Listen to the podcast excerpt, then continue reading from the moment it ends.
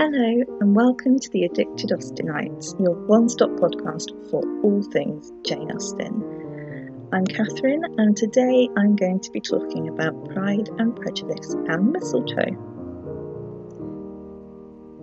So, Pride and Prejudice and Mistletoe is a Hallmark Christmas movie that was released in 2018, and it is a Christmas modern retelling of Pride and Prejudice. It was directed by Don McBrearty and it stars Brendan Penny, Sherry Miller, and Lacey Chabert. Chabert? I hope I pronounced that properly, I'm not quite sure. Um, you'll know her best as Gretchen from Mean Girls. So I really like her. I think she's great. She's such a fun actress. So that's basic info. It is also based on a book. I mean, obviously it's based on a book, it's based on Pride and Prejudice, but it's also based on a book called Pride and Prejudice and Mistletoe by Melissa de la Cruz. So, what happens in Pride and Prejudice and Mistletoe? Well, Darcy Fitzwilliam is a young businesswoman who comes home at Christmas to Pemberley to see her family because she's living in New York and working in New York. So she comes home for Christmas. She finds out that the Fitzwilliams have been asked to organise Pemberley's annual Christmas auction, which is when they get a load of rich people round for Christmas food and stuff, and they raise money for a local children's charity. So, hopefully, very Christmas giving and, you know, lovely message. During the preparations for this auction, Darcy's mother decides that the caterer for the event is going to be a man called Luke Bennet, who not exactly an enemy of Darcy, but they were contemporaries at school. They were on the debate team, and they just argued a lot. Apparently, when they were kids, obviously arguing and was involved in the debate team, but also outside of that as well. So they have this slightly odd relationship, antagonistic kind of relationship, but they are thrown together when Darcy's mother decides that not only is Luke going to cater, he's going to help plan the party as well. Which Darcy doesn't particularly enjoy the idea of because she wants to do it her way and, you know, doesn't really want to work with Luke, but she gives in and, you know, to help her mother. And eventually she realises that Luke has some really good ideas as well. They encounter a few problems along the way, you know, various Christmas themed disasters occur they find out that not as many tickets have been sold this year as the year before, and they're worried that the Pemberley board are going to pull the event. They also hire a designer to decorate some Christmas trees that are going to be auctioned off. They pull out, so Darcy has to find another one. And there is the problem of Darcy's ex boyfriend who wants her back, but she doesn't want him back really. And all the while, there is her father as well, who is in the same line of business as her and keeps telling her, You need to come home and work for me rather than being in New York with your own business.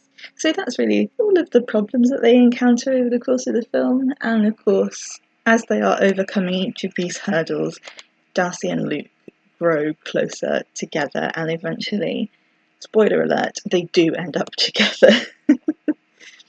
And they share a Christmas kiss. And Darcy decides at the end of the film that she is going to stay at home and be part of her dad's business. Another little hurdle that they're going through in the movie is that her partner, her business partner, has been trying to push her out of the company um, while she's been home at Christmas because she wants to be philanthropic.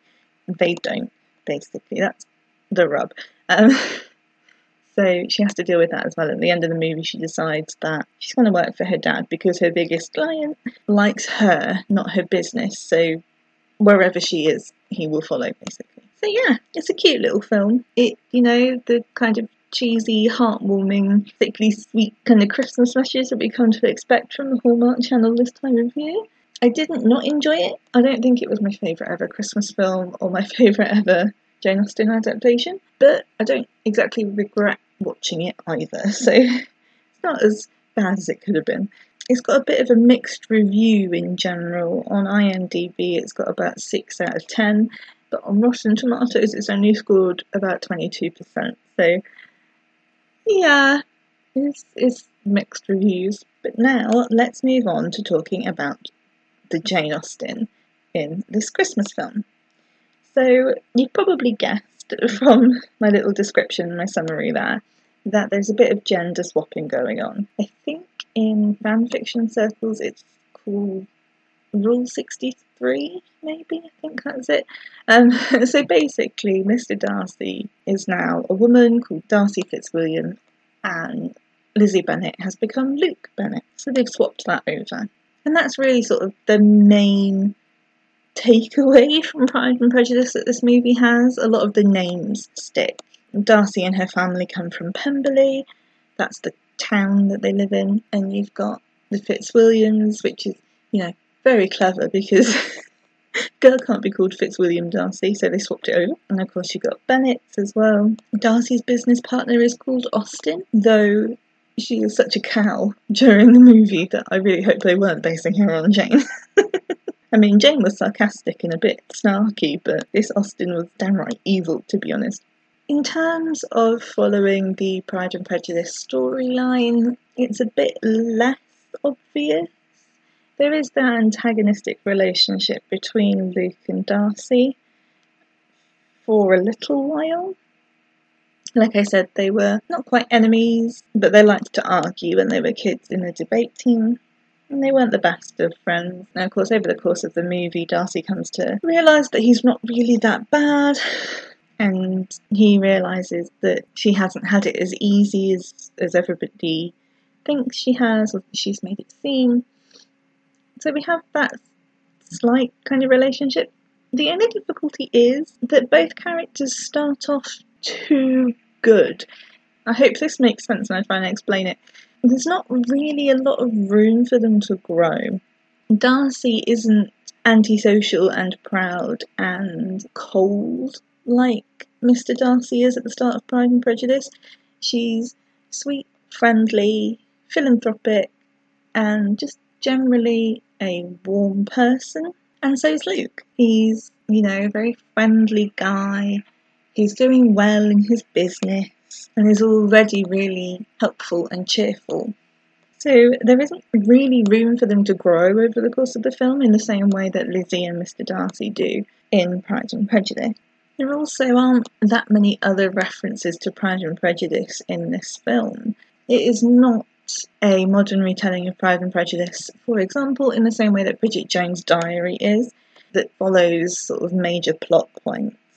We don't have the refusal of an engagement, we don't have we don't at all have a Wickham really in this story, and we don't have his storyline either. There's no Bingley, there's no Jane. We do have Darcy's ex, who I mentioned before, she he wants her back. She doesn't want him really. Their relationship ended for a reason and she's sticking to that. But towards the end of the film, at the Christmas party, he offers to get back together with her and tells them that they should be together. Luke overhears and thinks that they have gotten back together and runs off before he can hear her say no. So then Darcy has to go and find Luke and explain, and then they get their happy ever after, which really is not really a storyline from Pride and Prejudice, but you know, it's only got the name on it, it doesn't have to be an exact copy of the story. But I would argue that, that Bridget Jones is a better modern Pride and Prejudice, basically. And one thing that I sorely missed that I didn't think I would was actually Mr. and Mrs. Bennet. We don't meet Luke's parents at all. We know that he's got a brother who is getting married to Darcy's, and she's either her sister or her friend. The movie doesn't make it quite clear. but they're getting married, so we know he has a brother, but we don't get to meet his parents, and there is something missing in that the ridiculous pair and the way they behave and the sparkle that they bring to the story. Again, I was I was surprised that I missed it, but I did. every time I read Pride and Prejudice or watch it, and I'm thinking, oh my god, I want to strangle Mrs. Bennet, and I want to, you know, kick some responsibility into Mr. Bennet. But when they're not there, they're conspicuous in their absence. Let's put it that way. Um, I really miss them. Okay, let's see. Are there any other connections to Pride and Prejudice, any more storylines that we've got going on under here. Just going to check my notes. I don't think so. I think that's all the points I really wanted to make. So overall, it's a good Christmas film.